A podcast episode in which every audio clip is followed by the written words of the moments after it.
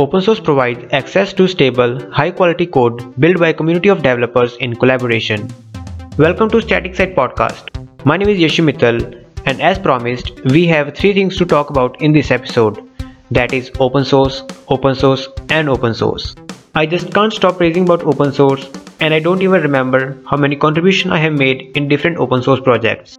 It is becoming very popular and trendy. A lot of businesses and companies are adopting open source model for a number of reasons and the proportion of open source project making its way into commercial application is increasing all the time.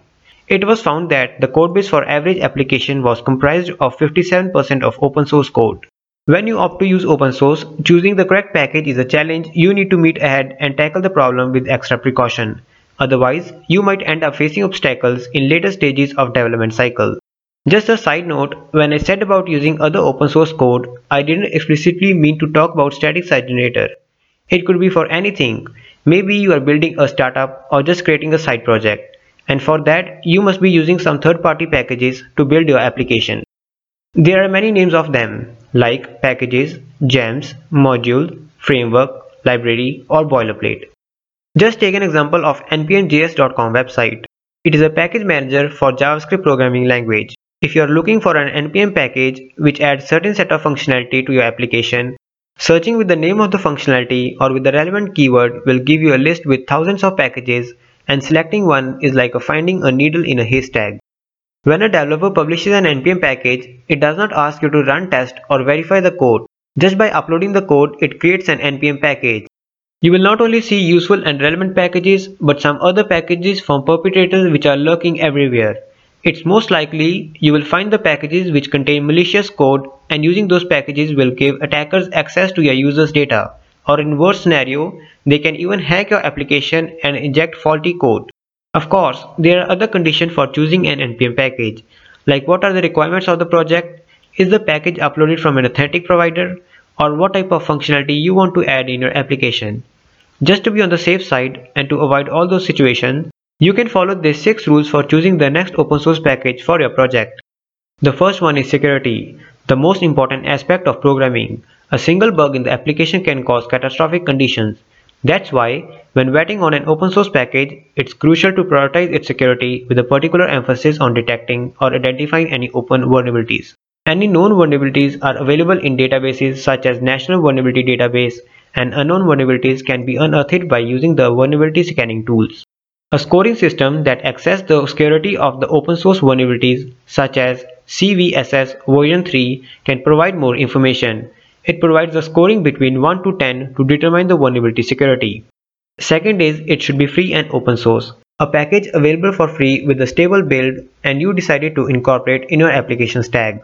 What happens if a future vulnerability emerges and the project is no longer active? The author can stop maintaining the package at any point of time and there won't be anyone to patch this vulnerability. So any component dependent upon this vulnerable package will also become vulnerable. And that being said, it's not a good practice to use any deprecated package. But with the source code available of this package publicly available, you can fork the project and contribute to the project directly. Third is it should have an active community support. When you are using the project for which the code is not updated and maintained and the support is lacking, you run a real risk of ending up facing unresolved issues. And what's better than asking for help? Just see if there's any active forum or community with featuring contributors assisting the people with the bugs and issues. Fourth is the documentation. While the activity of the community and the level of support are a good indicator for the stability of an open source project, but having a good documentation is also pivotal.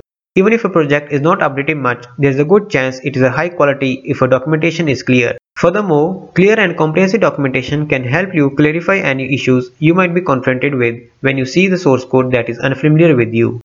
There is also a live example for you to see. Just head over to Vue.js.com. Their documentation is well written and documented. Anyone new to Vue.js can easily get started with Vue.js just by reading the docs. Fifth one is it should be simple to use. Every package is built to solve different problems and comes with a certain set of complexity. If you are unable to understand how the package works, it doesn't make sense to spend hours configuring the package just to make it work. Always look for a package which is well documented and has an active community support. And lastly, the license type. All open source packages does not fall under the same freely modification license. In fact, there are several different types of open source licenses.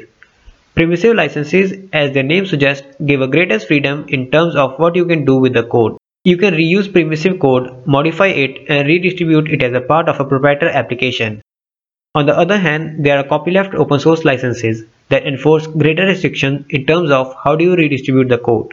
These copyleft licenses requires that regardless of how many lines of your code base contains software license under a copyleft family of open source licenses, you should make sure the entire application of your source code includes the rights to modify and redistribute. Before you install any package, make sure to read the license file which should be available at the root of the project's source code. Apart from these six major rules, there are a few minor points which you can take into consideration like popularity, number of contributors, number of stars on repository, and my favorite, followers on Twitter. And as I've said in previous episode, it doesn't matter if there is any static site generator which is out of favor. If your existing static site generator doesn't have this feature, you should immediately abandon and choose a new one for your site. Keep these six considerations in mind. If you're going to use an open source code and you will limit the probability of encountering serious issues with security, open source availability, active community support, documentation, simple to use, and license compliance.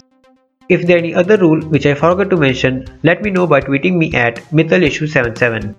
In next episode, we will continue to explore some more awesome features about static site generator, so stay tuned.